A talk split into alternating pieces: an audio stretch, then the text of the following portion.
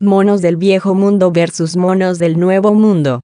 Los monos son primates generalmente pequeños o medianos, retratados en la cultura popular como animales inteligentes y amantes de los plátanos.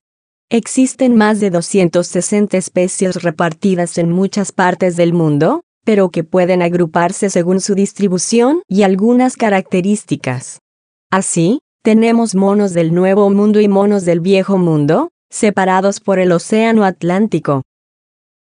No es muy común escuchar hablar de ellos con estos términos, pero puede ser muy útil conocer sus diferencias. Los monos del Nuevo Mundo se llaman así porque viven en América, continente que fue descubierto en el siglo XV.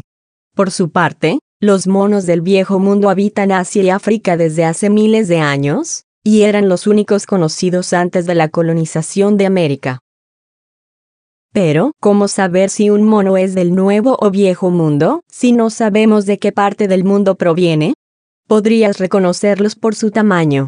Comúnmente, los monos de Asia y África son más grandes y robustos que los monos americanos, y además poseen en la parte trasera unas estructuras fácilmente visibles por ser abultadas y de tonalidades púrpuras o rosadas, conocidas como callosidades isquiáticas. También puedes observar sus fosas nasales. Si están juntas y orientadas hacia abajo, se trata de monos del viejo mundo. Y si sus uñas son planas, sí, son monos del viejo mundo. Existen 139 especies de monos del viejo mundo, entre las que destacan el papión, el mono azul, el mono narigudo, el macaco japonés y el mandril entre otros. Los monos del Nuevo Mundo tienden a ser más pequeños que sus parientes africanos y asiáticos, y pasan mucho más tiempo en los árboles. Se dice que estos primates tienen un comportamiento más arborícola. Por esta razón, poseen uñas más largas y curvas, y carecen de callosidades isquiáticas. Algunas especies tienen una cola larga, flexible y prensil, con la que pueden sujetarse a las ramas de los árboles.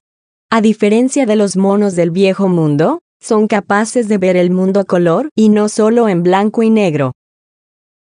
Existen 122 especies de monos del Nuevo Mundo, entre las que destacan el tití común, el mono araña, el mono aullador, el mono capuchino y el mono ardilla, entre otros. La anatomía interna de estos dos tipos de monos también muestra diferencias. Por ejemplo, el cráneo y el cerebro de los monos del viejo mundo son un poco más grandes, aunque esto no significa necesariamente que sean más inteligentes. No importa de dónde provengan, no hay duda de que los monos son animales inteligentes y sorprendentes.